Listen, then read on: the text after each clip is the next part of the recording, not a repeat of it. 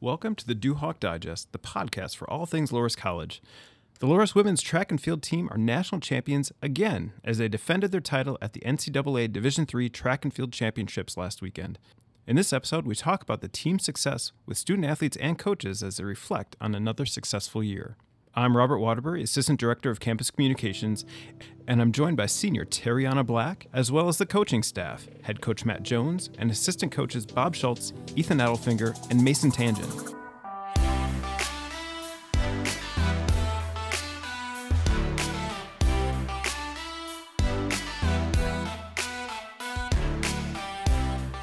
Everybody, welcome to the Duhawk Digest, and congratulations on a tremendously successful year. Thank you. Thank you. I appreciate us having us. So it's been a few days. Has it sunk in yet? How is everybody feeling? No. Bits and pieces, yeah. Just getting back to, trying to get back into the swing of things. Little sense of reality. What actually happened over the 3 days. Maybe not fully set in just yet. I know in reflection it has felt a little bit different than the 19. Sure. So, well, going into this weekend, how were you feeling about it? I know you've been through this once before, 19. We've won the national championship. We have a weird year where nothing happens, and then we come back this year. You're going into Greensboro. You guys go through your practices. How were you feeling? What was it feeling like, you know, this is going to happen again, or is like, you know, we've got a good chance, or we'll just see what happens? For me? Go ahead. For me, going into the weekend, I felt pretty confident in the team. I knew that as long as we all did our part, that it would come together full circle. And I knew it would be a tight race to first, but I feel like we all put in that hard work in order to come out on top and be successful. Sure. I just thought we were clicking at the right time. It started back at conference. I always say you can never have a perfect weekend, perfect meet. Our conference meet was about as close as it was going to get. And then going into last chance, on both the men's and women's side, we added a couple more qualifiers in there. I thought we looked really good. And they looked focused and had a good time on the way to Greensboro, even though we had an early morning departure on Tuesday. So I felt very good going in. You know, to Tariana's point, there were some good teams there. We knew, obviously, W Lacrosse was going to be a team that we were going to have to battle with. And SUNY Geneseo wasn't large in numbers, but they packed a very powerful punch, similar to the formula that we won with in 2019. So normally when you win a championship, you come back the next year, you kind of feel like, well, we're going to defend this. We've got something to prove. A whole year goes by where you guys there's no defending anything. Nobody gets to compete. Did it have that sense of, all right, this is our title to defend, or did it feel kind of more like a level playing field this time? I think for our returners, like Terry, like Cassie, the girls that had been there and been scorers and been All-Americans in 2019, I feel like in talking to them, they definitely felt like, even though we graduated some great people like Gabby, that we still had the tools, the people in place to get that done. And I think it's a credit to the ladies that in spite of graduating Gabby, we actually scored more points this year when we won than we did in 2019. So I think it was a great team effort. As far as field events, sprints, hurdles, distance, I mean, we were blessed to be very, very busy all 3 days, which was pretty awesome. Nice. So, Tariana, having been through this already once in 2019, did it help to have been through it, or did it feel like a totally new experience this time? I would say it helped that I had already been through it before. I was just kind of there to help the other girls who were at nationals for the first time as underclassmen, and just be there to support them, because I know exactly how it feels to, you know, have the eyes on you. Because a few years ago, Loras wasn't the team that people were expecting to, you know, just perform well, and now we are that team. So that says a lot about this program and the culture that the team from 2019 built, and I'm hoping that this will continue in years on. Yeah. So Matt and Bob, can you speak to that too? I mean, you've coached through a national title, and you come back again. What was it like this time? Did it feel differently, or did it feel like, you know, oh, we've had this experience? It feels a little easier this time. I mean, personally, I thought this was significantly different. You know, Bob had already mentioned Gabby, one of the most decorated, if not the most decorated athlete in Loras College history in any sport. So obviously that was a huge missing piece. But I had mentioned to our staff a few weeks back that even if this team did not win it in 2021, that I thought this was a better team because we were deeper across the board. And our entries reflect that at the national championships. And then, you know, you look at the comparison in the 4x1 teams, you know, they won in 19, they won in 21. We were in a little bit faster in 21, even though we lost the second fastest woman in Division III history in the 100. So completely different feel. Tariana spoke about the lack of experience with the group. But we had mentioned this a little bit, or I had mentioned this a little bit to the Sprints and Hurdle group, that everybody is inexperienced. It had been 3 championships since someone had a chance to compete. So any sophomores had never had a chance to compete in an NCAA championship. Clearly no freshmen, really. And there were juniors and seniors that might have been at their first two because they hadn't developed to that level yet. So I think it was pretty level across the board. I think that experience for the teams up front, the SUNY Geneseos, the Lacrosses, and ourselves, that helped us a little bit showing up in Greensboro. Sure. Ethan, this is a new experience for you. You started at the as a cross-country coach starting in 2019. So, you know, right after the national title team comes through for track. So this is your first, and Mason, it's your first time too. What was it like for you guys coaching and kind of helping getting the athletes ready for this weekend? Yeah, I got a lot of jokes, I think, right before I started at Loras College that, hey, probably the year before starting there would have been the good year, obviously following up with that national championship in 2019. But, you know, with the national championship, I've never actually liked the term defending a national championship because that one's in trophy case. Like, we could have scored 0 points this past weekend. We don't lose the 2019 outdoor championship. That team was great, and they accomplished what they did.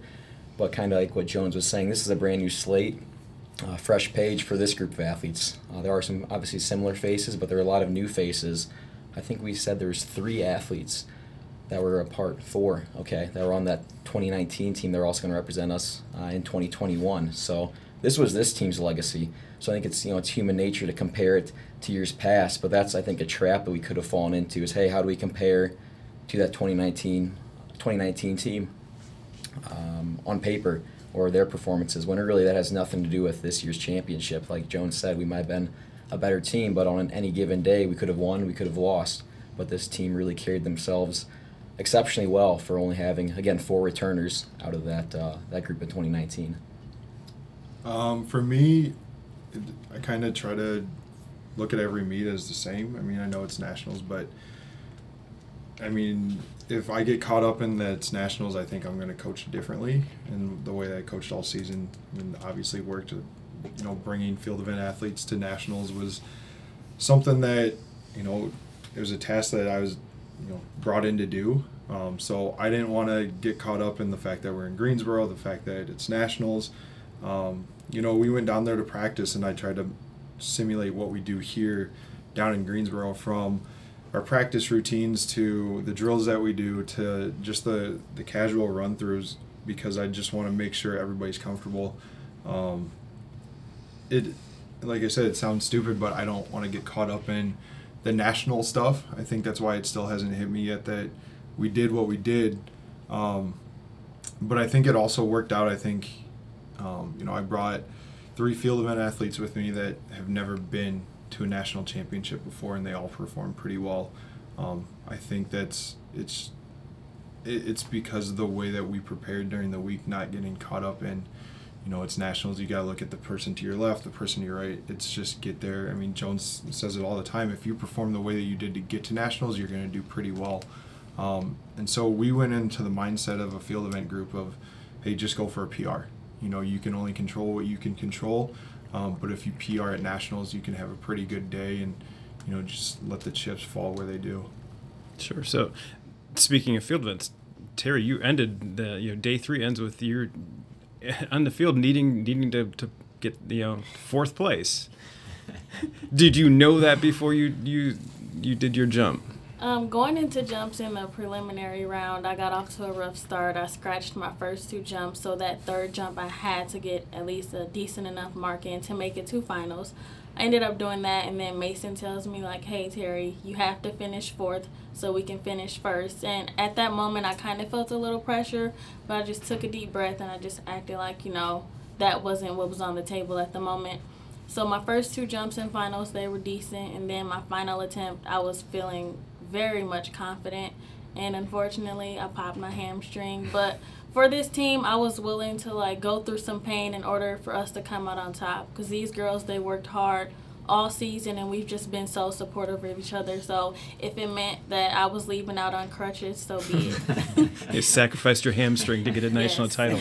That's well, so, and it, you know, you had a great weekend anyway. You finished second in the 100 meter, mm-hmm. and you were part of the 4x100 meter relay team that defended the national. Did you guys defend your title? Yeah. Mm-hmm. Mm-hmm. So what was, I mean, it was a successful weekend for you, but then you, when you look back on that now and look at the way you're on crutches, but you clearly left it all on the field. I mean, could this have gone any better for you? I don't think it could have gone any better. I feel like it was a perfect ending for me. And a lot of people don't know, this 4x1 team has been through some adversity. There were times where we faced injuries and we couldn't run our A squad for a while, but we had freshmen like Kelly Koloff really step up and make sure that the job got done for us to be successful as a team. Yeah, well, and that 4x100 team, it also included Stevie Lamb, Alyssa Fadenhauer, and Marion Edwards. Mm-hmm. So that's your A team, and that was tremendous. You guys did a great job. So, and Terry, I'm going to ask you one more question, too, so you've stuck around. So from 2019, you've put in some time at Loras here to stick around. And what was it like what was your mindset to come through this final year, knowing, like, this is, I mean, we didn't get a chance to compete last year. I want to stick around. I want to do this. What was your mindset going into this season? You know, not even knowing for sure that it was going to happen. Hearing the news back in 2020 that we wouldn't have the opportunity to compete at the championships, that hurt so much. And there was no doubt in my mind that I needed to come back and complete the unfinished business that was left on the table.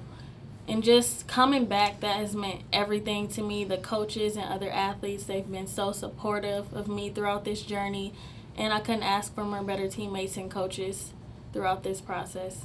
Right. Well, so you are one of the two main seniors who had a major impact this year, the other one being Cassie Rosenbaum, who it seemed like every time she stepped on the track, there was another record broken or something like that.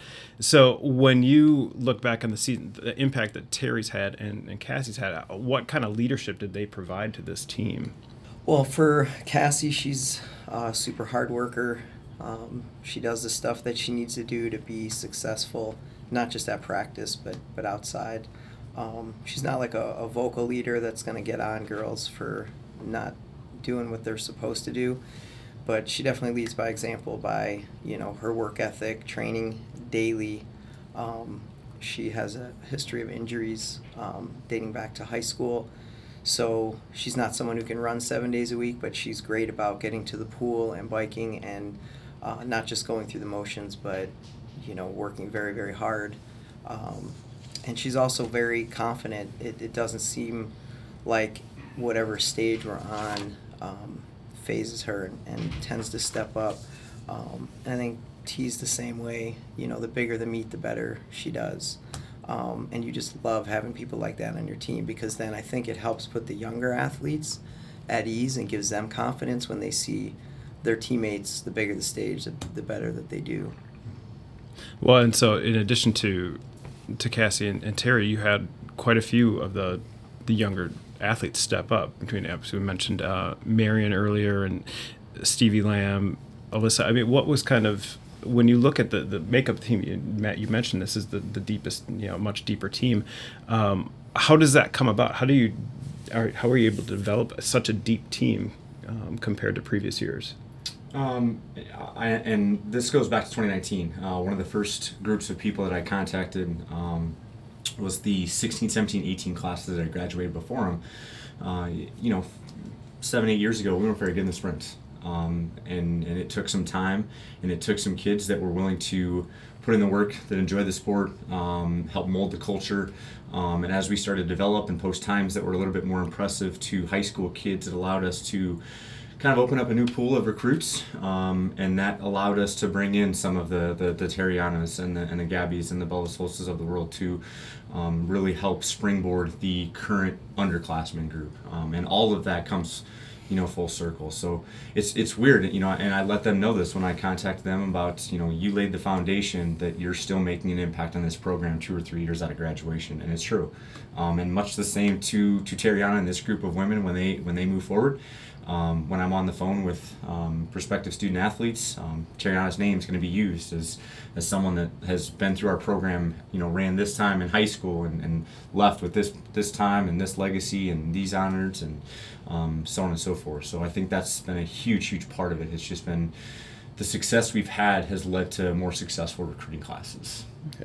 When you look at this past year, no competition last year, athletes coming back, but what was the mindset of the student athletes when they came back? Was it, I know, Tariana, you mentioned you're ready to go, but was that kind of across the board? Everybody seemed like they're really amped and ready to go. Was there a little bit kind of hesitation on it, or were there people like overly amped, like, okay, you got to scale it back. We still gotta get the work done.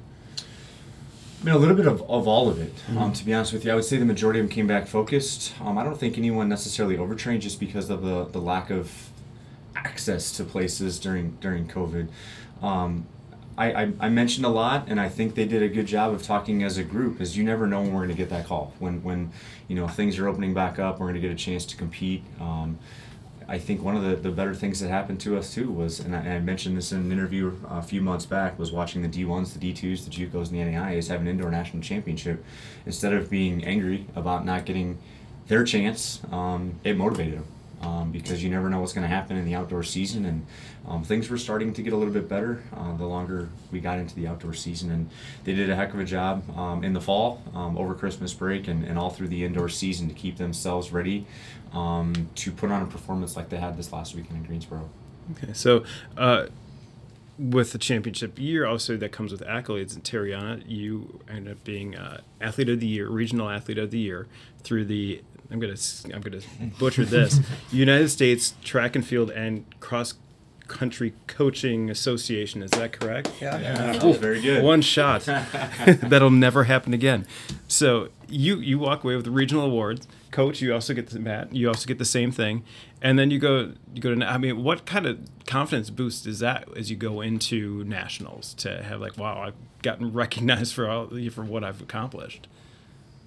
Or it didn't matter. It was just like, hey, that's great. I'm moving on to nationals. My focus is on the national championship. Yeah, for me, it necessarily didn't matter to me because I already knew that all eyes would kind of be on me going in. I was the number 2 seed, and people had known about the great season I had on both the sprints and jump side of things. And going to nationals is just a clean slate for everybody. And whatever you were going into nationals, that's not guaranteed. So at the national level, you have to work for what you want. Okay. And Coach, so, speaking of accolades, so you walk away not only with the national title, but you also end up with the USTFCCCA Coach. Twice in a row. I know. Oh, that's why I went with the abbreviation. It's a lot easier. So the Women's Track and Field Head Coach of the Year. So it's becoming, so two seasons, you win a national championship, become Coach of the Year. Is it just old hat now? It's just like, all right, this is another year. We'll do this again next time. With the success, the accolades are going to follow. That stuff doesn't matter to me. It looks great on a resume. Mm-hmm. But their performances and what they do allow me to earn those kind of awards. I had a pretty good feeling after we won that the National Coach of the Year accolades would be coming. And not to put him on the spot, I was a little upset about the awards. I thought Mason deserved the Assistant Coach of the Year within the region. He put 99 points on the board in the field events out of the 247 points that we scored at the conference meet. A lot of entries there. I just felt that his resume stacked up with anyone's out there. It's one that he had not won, and so that was something that was did not sit well with me. Mm-hmm. But at the end of the day, we continue to perform like that at the NCAA championship level and throughout the regular season, and we win conference titles and things like that. Some of those accolades are going to fall into the head coach's lap, no matter who that person is. So it's not that I'm not appreciative. I don't want to make it sound like that, but their performance is what allows that, for me to bolster my resume, I guess you could say, with some of those accolades. It really comes down to the student athletes and their performances. Yeah, that really 100%. They don't perform well, I look like a terrible coach. So they perform great, and you get regional and national awards. So yeah. So Ethan and Mason, having gone through this now, you're obviously still kind of floating up in the clouds yet. You got a championship, but what does this mean to you guys moving forward? Coaching, is this impact how you approach it, or is this kind of solidify how you work with the student athletes, or is it ever an evolving process? I think it's just going to push me harder. I mean, being at nationals, bringing athletes to nationals, I think I just set a standard for myself. And I always want to break that standard. I mean, we broke a streak of not having a thrower at nationals, and I brought two. But we're still on a streak on the guys' side. So now it's work to get the guys there and get more guy jumpers there. So I think this is just going to motivate me more to recruit harder, to coach harder, to train smarter, and try to develop kids a little bit more so we can get more kids at nationals, because obviously if there's more field events at nationals, it helps out on the sprint side and the distance side. So I think it's just going to motivate me a little bit more to push myself and my athletes a little bit more so we can help out the team on the national and the conference stage. Yeah, I know I'm the youngest guy here, and these guys always give me a hard time for it, but this wasn't like, my very first experience with it.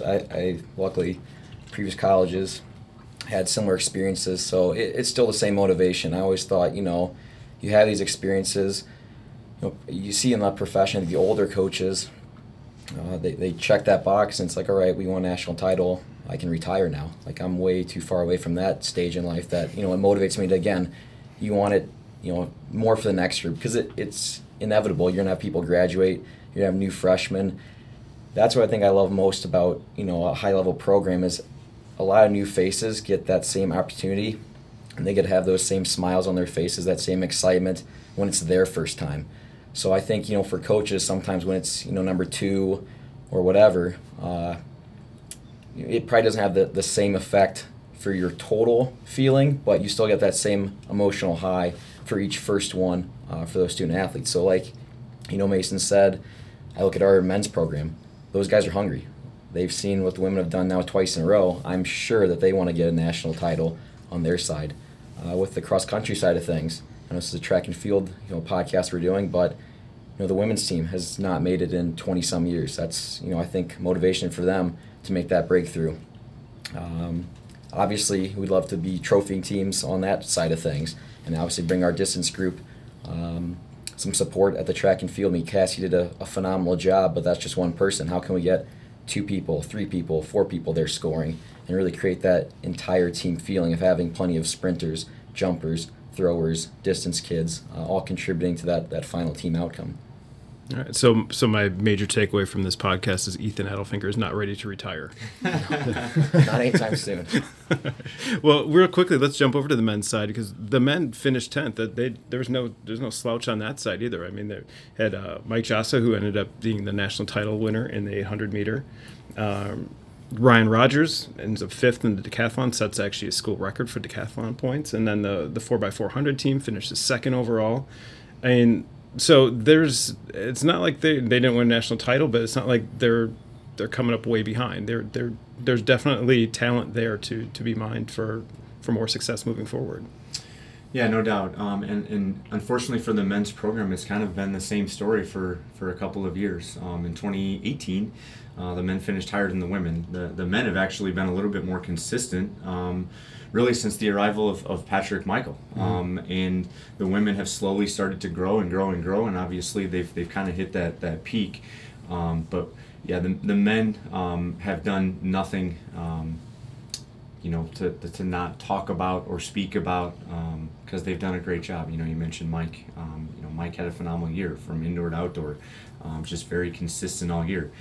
Ironically enough, he lost 1-800 all year long, and it was to his teammate Carter Oberfell, who got hurt and didn't even get to go to the NCAA Championships in the Open 800. So it's a great group of younger guys. I'd say the men's team's probably a little bit younger. The Ryan Harveys of the world ran a very good race, unfortunately fell into the wrong heat of the 1500, and maybe it's a completely different outcome for him.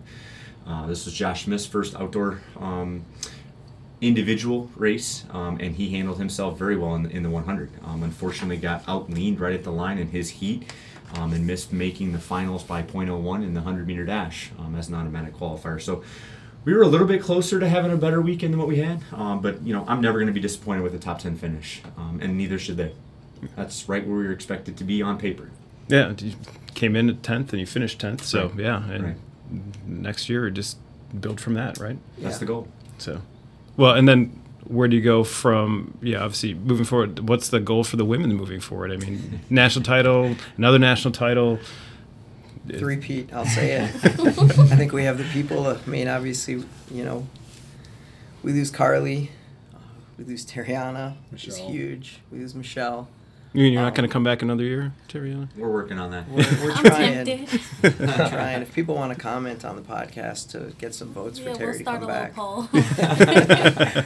But I feel like, you know, you never know. You can't control, you know, Mason says it all the time, you can't control other people. We don't know what the other schools are going to bring in and who was out this year that might be back next year. We can only control us. But I feel like the women we have back definitely have what it takes to defend and do what we did and potentially even score, you know, more points. And I think the guys team, you look at our 4x1, you know, we had 2 freshmen on there. So that's a group that I think is a podium group. You know, Coach talked about Harvey. You know, to go to nationals as a true freshman is very rare, very hard to do. And to get that experience, now he's been there, I think for those young athletes. So I got to think the guys, you know, have dreams and visions of trying to get on the podium, you know, next year since we have all those guys back. I think that's a realistic goal for them. And I'm not trying to put expectations on them. I'm just saying with the group we have back and the people we had at the national meet, you know, in 2022, that's a group that could definitely put themselves in the hunt for being a top 4 team, I think. All right. Well, Tariana, Mason, Ethan, Bob, Matt, thank you so much for coming in. Congratulations on another tremendous year, and we look forward to see what's moving forward, what happens next year, right? Or, you know, barring another pandemic, we'll see how things go. But thanks again so much for coming in, kind of sharing your experiences, talking about it, and letting everybody know what it's like to be national champions. Thank you. Appreciate you. Go Duhawks. Thanks for having us. All right. Well, thanks again. And thank you to our producer, Trent Hanselman. And thank you to everyone who listened in to our discussion. For more podcasts, as well as Loras news and features, be sure to visit the Loras Daily website at daily.loras.edu. While you're there, you can sign up for email notifications so you don't miss out on anything Loras, and stay up to date with track and field and all Duhawk athletics by visiting Duhawks.com. We hope you'll join us next time for another Duhawk Digest. Until then, take care of yourselves and each other, and go Duhawks.